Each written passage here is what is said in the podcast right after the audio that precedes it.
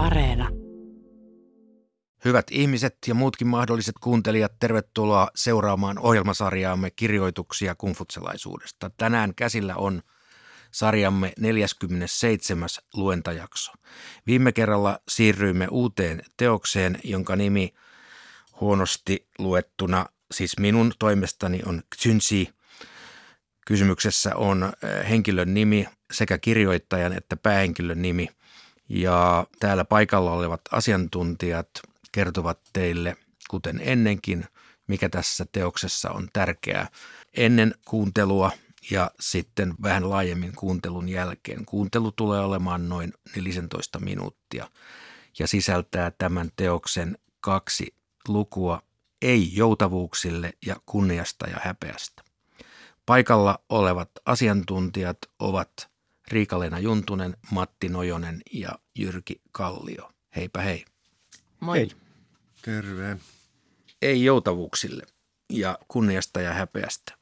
Mitä kuuntelijan pitäisi nyt näistä kappaleista etukäteen jo laittaa tarkkailuun? Tässä Shinzo rakentaa tälle omalle yhteiskuntateorialleen tietynlaista myyttistä pohjaa. Hän kertoo ja sepittää oman teoriansa siitä, että aikojen alussa taivas synnytti kaiken rahvaan.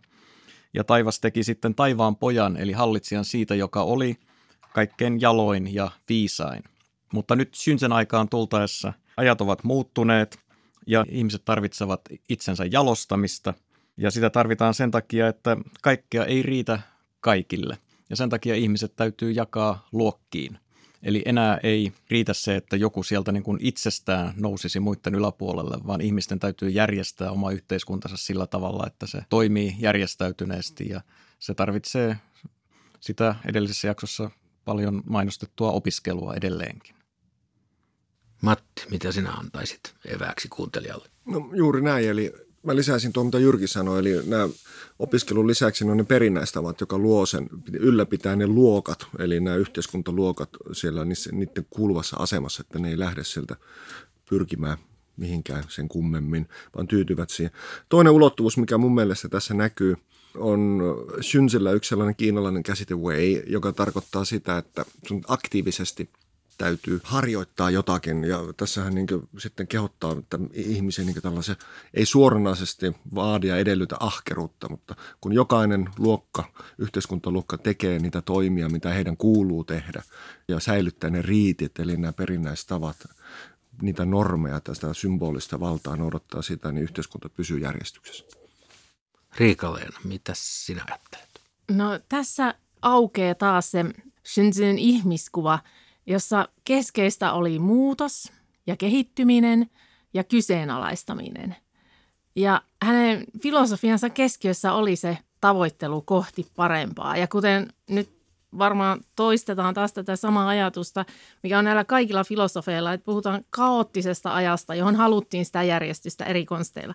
Mutta sitten samalla mun mielestä tästä on tavallaan tullut vähän semmoinen hänen ovella käänteisfilosofinen metodi rohkaista ihmisiä eteenpäin. Eli se, että annetaan kaikille se mahdollisuus, niin samalla niin kuin rohkaistaan ihmisiä siihen parempaan käytökseen ja sitä kautta siihen yhteiskuntarauhaan.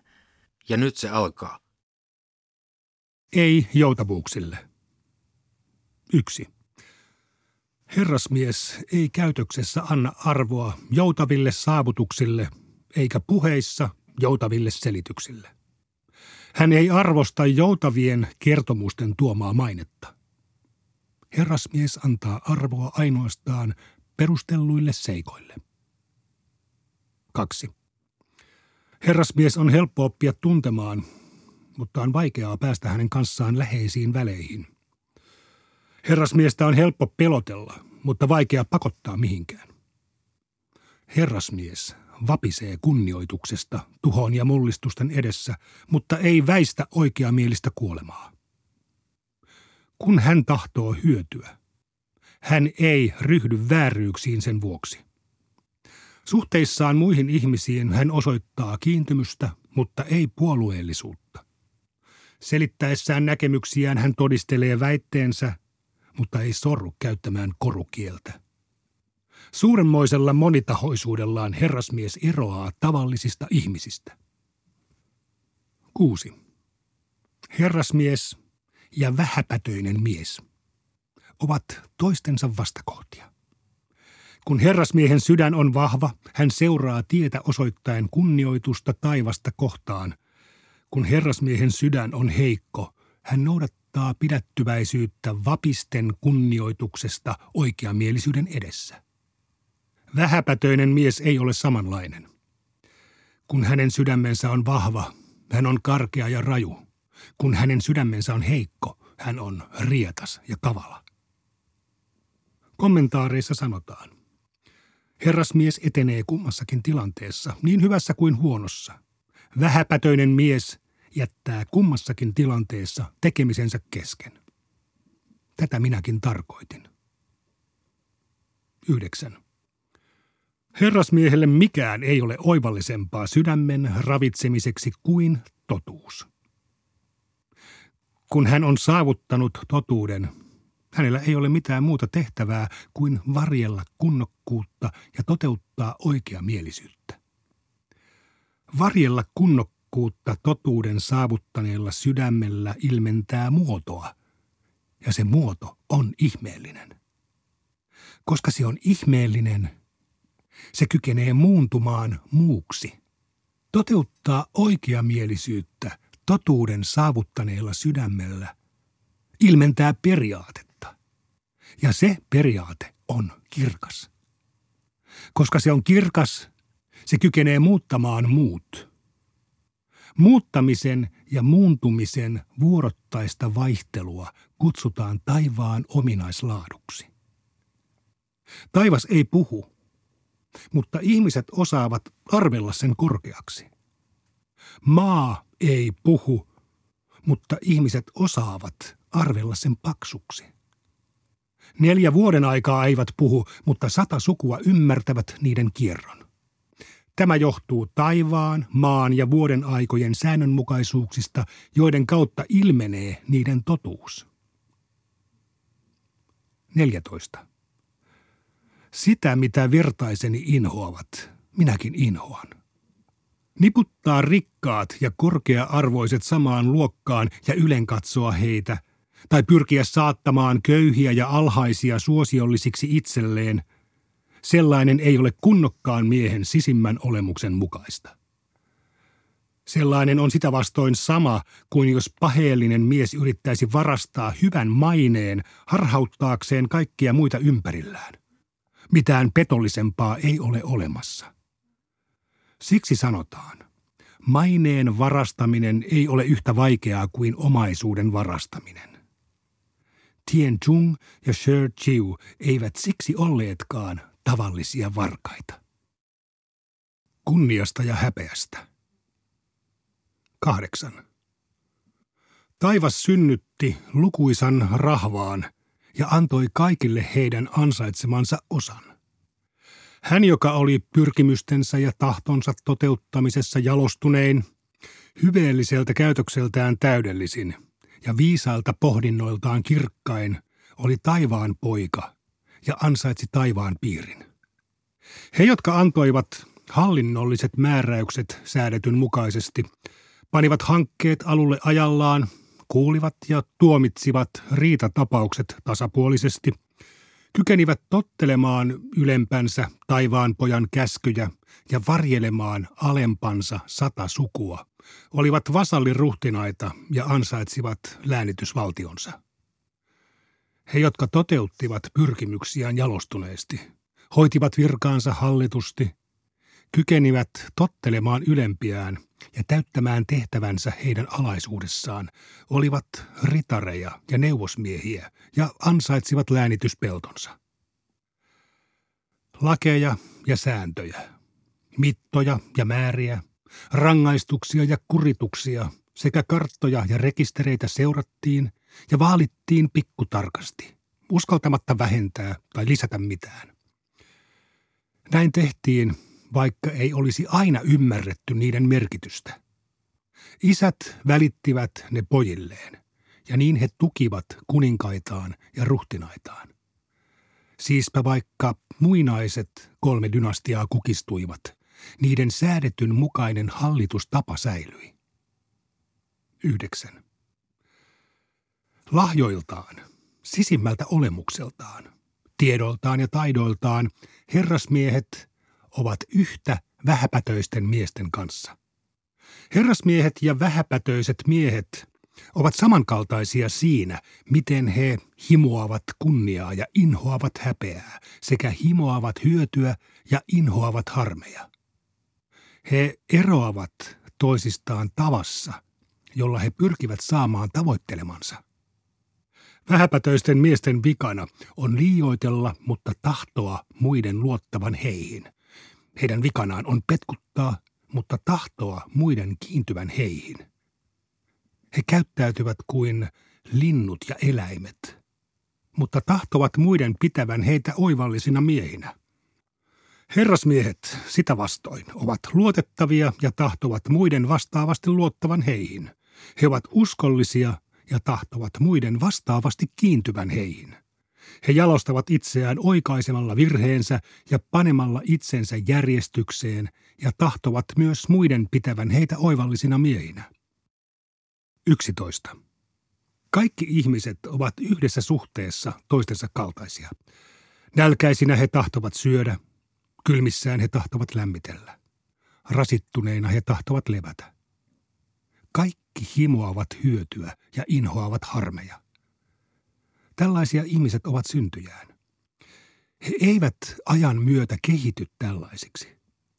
Kaikki ovat olleet samankaltaisia – niin muinainen pyhä hallitsija Jy kuin muinainen tyranni Jie. Ihmisestä voi tulla hyvä, niin kuin Jao tai Jy. Ihmisestä voi tulla paha, niin kuin Jie tai Jer. Ihmisestä voi tulla työmies tai käsityöläinen. Ihmisestä voi tulla maanviljelijä tai kauppias.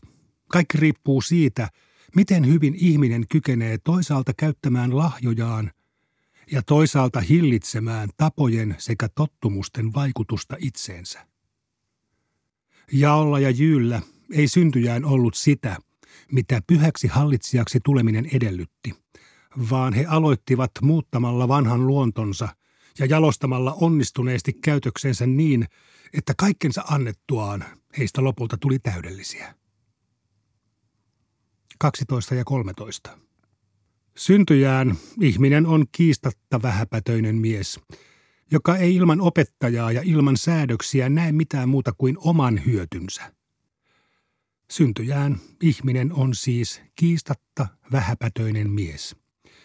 Ja jos hänen kohtaamansa aika on sekasortoinen, hän ottaa omakseen sen sekasortoiset tottumukset – niin että hänen vähäpätöisyytensä päälle kasaantuu lisää vähäpätöisyyttä ja hänen sekasortoiset tottumuksensa vetävät puoleensa lisää sekasortoisuutta. Jos silloin ei ole herrasmiestä otollisessa asemassa ottamaan tätä vähäpätöistä miestä suojiensa, niin tämän ei ole mitenkään mahdollista avartaa sydäntään ja mieltään. Miten ihmisen suu ja vatsa tietäisivät mitään perinnäistavoista ja oikeamielisyydestä? Miten ne ymmärtäisivät mitään vaatimattomuudesta ja mukautuvaisuudesta? Tai lahjomattomuudesta ja kyvystä häpeään, yhdessä tai erikseen? Suu vain jauhaa, maiskuttaa ja vatsa vain ahmii ahmimistaan, kunnes on kylläinen siinä kaikki. Ilman opettajaa ja ilman säädöksiä vähäpätöisen miehen sydän on juuri kuin hänen suunsa ja vatsansa. Kapea katseisuus on koko taivaanpiirin yhteinen turmio ja ihmisten suurin onnettomuus sekä suurin riesa. Siksi sanotaan, kunnokas mies harrastaa muiden ihmisten neuvomista ja ohjaamista. Miten onkaan ensimmäisten kuninkaiden tien, eli kunnokkuuden ja oikeamielisyyden oppilinjan laita, joka sisältyy lauluihin, kirjoituksiin, riitteihin ja musiikkiin. Niissä teoksissa on kiistatta taivaan piirin tärkeimmät ajatukset, jotka saavat taivaan alle syntyneen rahvaan kiinnittämään huomionsa pitkäjänteiseen ajatteluun ja seurausten harkintaan – ja siten varjelemaan tulevaisuuden 10 000 sukupolvea. 14. Kaikkien ihmisten olemukseen kuuluu samankaltainen halu saada arvostusta taivaan poikana ja vaurautta koko taivaan piirin verran. Mutta jos kaikki seuraisivat halujaan, niin tilanne kävisi sietämättömäksi, eikä tavaraa ja omaisuutta riittäisi kaikille. Siksi ensimmäiset kuninkaat asettivat perinnäistavat ja oikeamielisyyden jakamaan ihmiset eri luokkiin – ja niin syntyivät korkean ja alhaisen aseman arvoasteet, varttuneiden ja kasvavien väli ja jako viisaisiin ja typeriin sekä kyvykkäisiin ja kyvyttömiin. Tämä sai kunkin ihmisen hoitamaan oman tehtävänsä ja saamaan sen oikeuttaman aseman. Sitten asetettiin viljapalkan määrä ja runsaus vastaamaan kutakin asemaa. Tällä tavalla saatiin kaikki elämään sopusoinnussa ja yhtenäisyydessä. 15. Niinpä, kun korkeimmassa asemassa on kunnokas mies. Viljelijät paneutuvat kaikilla ruumiin voimillaan peltoihinsa. Kauppiaat paneutuvat kaikilla tarkkuudella varojensa hoitoon ja satojen alojen käsityöläiset paneutuvat kaikella taitavuudellaan työ- ja tarvekaluihinsa. Virkavelvollisuuksinsa ei ole paneutumatta kaikilla kunnokkuudella, lempeydellä, tiedolla ja taidolla kukaan ritareista ja neuvosmiehistä tai heidän ylemmistään edes herttuoista ja markiiseista. Tätä sanotaan korkeimmaksi vakaudeksi. Niinpä jos jollakulla on palkkana koko taivaan piiri, hänen ei tarvitse pitää sitä liiallisena. Jos joku on porttivahti, lakeija, vartiomies tai yövahti, hänen ei tarvitse tuntea itseään kurjaksi. Siksi sanotaan, Sekava, mutta suunnitelmallinen. Kiemurainen, mutta sujuva. Erilainen, mutta yhtenäinen. Tätä kutsutaan ihmisten välisten suhteiden periaatteeksi. Lauluissa sanotaan, hän vastaanotti uskollisuuden osoitukset, pienet ja suuret, ja sulki valtiot alaisuudessaan korkeaan suosionsa. Tätä minäkin tarkoitin. Kuulimme juuri luentaa ensimmäistä kertaa suomen kielellä tästä teoksesta. Ja nyt haluaisin arvoisat asiantuntijat aloittaakin heti tästä lopusta, joka on sangen kiinnostava. Siis suora sitaatti, sekava mutta suunnitelmallinen, kiemurainen mutta sujuva, erilainen mutta yhtenäinen. Tätä kutsutaan ihmisten välisten suhteiden periaatteeksi. Miten tämä pitäisi avata? No ensinnäkin nämä ihmisten väliset suhteet on käsite, joka esiintyy jo Mönksellä ja joka tarkoittaa sitä, että jo oikeastaan aikana ennen mestari Kungia oli Kiinassa vallalla sellainen käsitys, että ihmisten täytyy toimia omassa roolissaan, joko olla isä tai olla poika, olla hallitsija tai alamainen ja niin edelleen. Mutta se, että tämä on sekavaa ja kiemuraista ja samalla suunnitelmallista ja, ja selkeää, niin siinä ehkä näkyy ne tietty ristiriitaisuus, jonka Shinzekin tässä itse nyt itselleen tunnustaa. Koska hän toisaalta sanoo, että jokainen ihminen syntyessään näkee oman hyötynsä, mutta sitten voi opettajien avulla kasvaa täyteen mittaansa. Mutta sitten hän toisaalta sanoo, että herrasmies kuitenkin eroaa näistä tavallisista ihmisistä. Ja hän sanoo, että osa ihmisistä on viisaita ja kyvykkäitä ja osa typeriä ja kyvyttömiä. Ja ihmiset on sen takia välttämätöntä jakaa näihin luokkiin. Eli hän toisaalta puhuu siitä, että jokaisella on mahdollisuus ja velvollisuus itseään kehittää, mutta sitten hän kuitenkin asettaa tälle kehittämiselle rajat ja raamit. Itse kuulen tässä jonkinlaista kenties taustani vammauttamana jonkinlaista paradoksaalilogiikkaa, joka on hiukan hämmentävää, koska toisaalta tässä ajattelussa pyritään joka käänteessä tiettyyn jopa hierarkkiseen selkeyteen ja järjestelmällisyyteen, mutta, mutta kuitenkin täällä elää tällainen – ambivalenssi tai paradoksaalisuus. Mitä mieltä sinä Matti olet? Kyllä siinä se ambivalenssi on sinne sisäänrakennettu ja Synsillähän on tässä, niin kuin monille ajat, monet muutkin ajattelijat, ne rakentaa itselleen sellaisia niin loogisia ristiriitoja siihen omaan väittämään. Ja tämä on niin yksi niistä. Mä itse niin katson, tässä oli sitaatti tai puhuttiin säädöksistä hinnoista markkinoilla ja sitten vedottiin niihin muinaisiin kuninkaisiin, jotka laativat ne lait ja säädökset, jonka kautta yhteiskunta, vaikka ihmiset myöhemmin ehkä ymmärtäneet, tuota, niin, välttämättä ymmärtäneet niiden lakien niin luonnetta, mutta ne noudatti niitä edelleen, niin yhteiskunta säilyi harmonisen. Niin kuin itse tulkitsen tai niin luen tätä sille, että tämä perinnäistavat on se, millä kontrolloidaan sitä ihmisten toimintaa, mutta se ei ole tarpeeksi. Se ei luo sitä yhteiskuntarauhaa, se ei luo sitä harmonista yhteiskuntaa, vaan sen lisäksi tarvitaan ne laki ja järjestys ja säädökset, joilla sitten säädellään markkinoilla hintoja ja säädellään myös sitten ne yhteiskuntaluokat niihin asemiin, mihin niiden kuuluu olla. Ja tässä tulee tavallaan tämä käsitteellinen tällainen hierarkia tähän yhteiskuntateoriaan, mikä mä luon itse Schüntzen tällaisen yhteiskuntateoreetikkona, että ne on ne perinnäistävät ne yhteiskuntanormit, mutta se ei riitä, koska ihmiset on niin vähäpätöisiä syntyessä ahneita, tulee kilpailua ja kilpailu eittämättä ajaa yhteiskunnan kaauksen, koska ei ole tarpeeksi resursseja mistä kilpailla ja jakaa niitä resursseja, niin kuin Syntsi toteaa, niin tarvitaan jotain muuta. Ja silloin me tarvitaan se laki ja järjestys, jos tälle Trumpia lainaa, niin, niin tämä, on, tämä oli se, niin se juttu. Toinen iso mun mielestä semmoinen filosofisempi ja metafyysisempi ristiriita, mikä tässä on, niin hän on niin tässä luvussa niin monta kertaa, tai näissä valitussa käännöksissä, niin monta kertaa puhuu taivaan tahdosta, mutta itse asiassa hän kiistää koko ajan, että ei ole olemassa taivaan tahtoa. Se on synsin tämä lähtökohtainen filosofia, että älä rukoile turhaa, ei se vaikuta tuota, niin siihen, että loppuuko tämä kuivuus, alkaako sadekausi tai sillä oli mitään merkitystä, mutta hän rakentaa tällaisia sisäänrakennettuja ristiriitoja. Tai sitten mun mielestä mielenkiintoisempi kysymys on se, että, että nämä muinaiset hyvät kuninkaat, tämä Jao ja Jy, että ne, ne yhtäkkiä jostakin sai sen oikeudenmukaisuuskäsitteen. Että mistä ne sai sen? Se ei kerro sitä. Koska kaikki muut heidän jälkeen oppineet Jaolta ja Jyltä.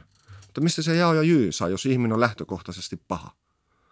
Niin mistä se, mistä se tullut tupsahti niiden päähän se ajatus siitä, että hei on tämmöinen oikeudenmukaisuus, että minä palaan tätä viljelleen. Ja sen takia he rakentaa tätä käsitystä siitä, että taivas aluksi tavallaan loi maailman tietynlaiseksi ja sitten se on taantunut siitä. Mutta se on, se on yksi näistä loogisista ristiriitaisuuksista, niin kuin sanoit, niin sitten hän on sitä mieltä, että taivaan rukoileminen on, on todellakin ihan turhaa. Hän eli yhteiskunnassa, jossa ympärillä varmaan toistettiin tiettyjä asioita. Se oli taivaan tahto. Varmaan oli sellainen – inshallah, sellainen ikään kuin kaiken kattava lentävä lause, jolla niin kuin selitetään sitä, että miksi kaikki ei mene aina hyvin. Ja sitten hän kuitenkin halusi luoda sen oman järjestelmänsä, mutta jotenkin täältä teksteistä minun mielestä ö, tunkeutuu läpi se hänen konkreettinen ympäristönsä, joka tulee nimenomaan näissä lausahduksissa, jotka oli hänen ympärillään jatkuvasti. Ja tähän just se jatkuva, tai sellainen ajatusjatkumo, mikä kiinalaisessa yhteiskunnassa liittyy tähän epätasa-arvoon ja yhteiskuntarauhaan, mikä on ehkä länsimaalaisesta näkökulmasta joskus vähän hankala kombinaatio, mutta että jos kaikki hyväksyy sen paikkansa yhteiskuntajärjestyksessä, niin silloinhan yhteiskunta on rauhassa. Eli tavallaan niin kuin vaaditaan, että jokaisen on tietyllä tapaa kuitenkin tyydyttävä siihen, siihen omaan kohtaloonsa. Ja sillä tavalla ei tule konflikteja, mutta se on melko kova vaatimus lähtökohtahan on, niin kuin on se, hän syntyi ja eli sellaisen ajankohtana, jolloin oli tämä eskaloitunut Kiinassa tämmöinen valtava sisällissota koko ajan käynnissä.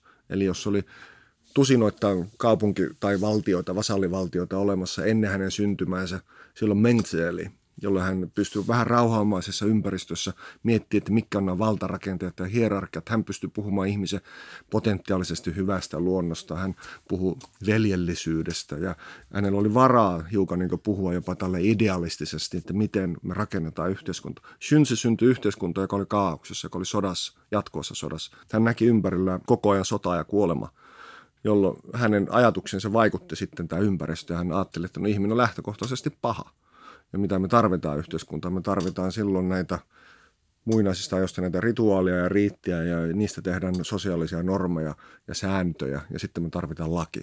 Ja sitten me tarvitaan ne luokat. Jotta jokainen pysyy lestissä, niin silloin ei, ei tapahdu mitään. Hyvää päivän jatkoa ja kuulemiin.